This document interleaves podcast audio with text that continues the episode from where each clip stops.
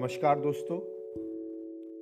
विजयदशमी का पर्व बहुत ही हर्षोल्लास के साथ मनाया जाता है और एक बात हम सबके मन मानस में मजबूती से बैठती है कि सदा सत्य की विजय होती है और असत्य की हार। इसीलिए इसको विजयदशमी, दशहरा विजयदशमी के रूप में बोला जाता है।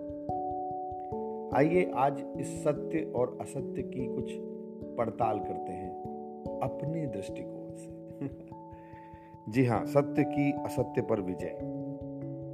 पर आखिर सत्य कौन सा है? जिसको भी देखिए, उसके पास अपना सत्य है।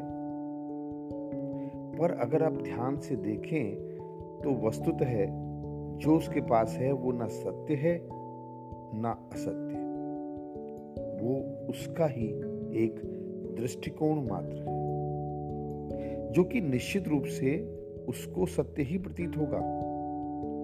परंतु किसी और के लिए वो असत्य हो सकता है। उस दूसरे व्यक्ति का सत्य कुछ और है, क्योंकि उसका दृष्टिकोण भी आपसे भिन्न है। और वो दृष्टिकोण, जिसे कि वो सत्य समझ रहा है, वो आपके लिए असत्य है। तो अब संघर्ष निश्चित। ऐसा संघर्ष जिसमें युद्ध तो है, पर विजय नहीं है। तर्क तो है, पर स्वीकार्यता नहीं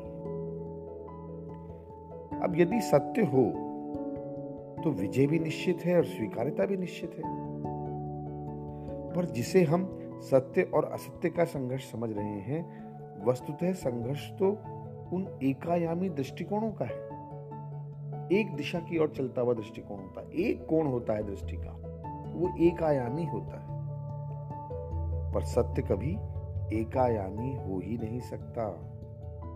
वो बहुआयामी है मल्टी डायमेंशनल है लीनियर नहीं है, पूर्ण है, एक है। अब दूसरी बात कहें तो दरअसल असत्य है ही नहीं। सत्य को न समझ पाना ही असत्य है। मूल रूप से असत्य विद्यमान ही नहीं है एग्जिस्ट ही नहीं करता। और उधर हम अपने अपूर्ण दृष्टिकोण को ही सत्य मानकर उसको स्थापित करने के दुरूह संघर्ष में विलीन हो जाते हैं, जो संघर्ष अंतहीन है। सत्य एक समझ है। सत्य दृष्टि को कोण से निकालकर व्यापक हो जाना है। सत्य एक ज्योति है, जिसमें असत्य का स्वयं ही लोप हो जाना है। सत्य की अनुपस्थिति ही असत्य है। सत्य ज्ञानी बने। सत्य आपके भीतर, आपकी पूर्णता में, आपकी व्यापकता में मौजूद है उसकी साधना करें। प्रार्थना करें। असतो सदगमय तमसो ज्योतिर्गमय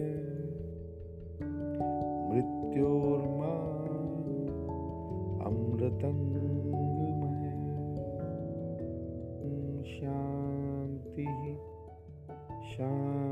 शांति शांति आप सभी के भीतर सत्य का उदय हो।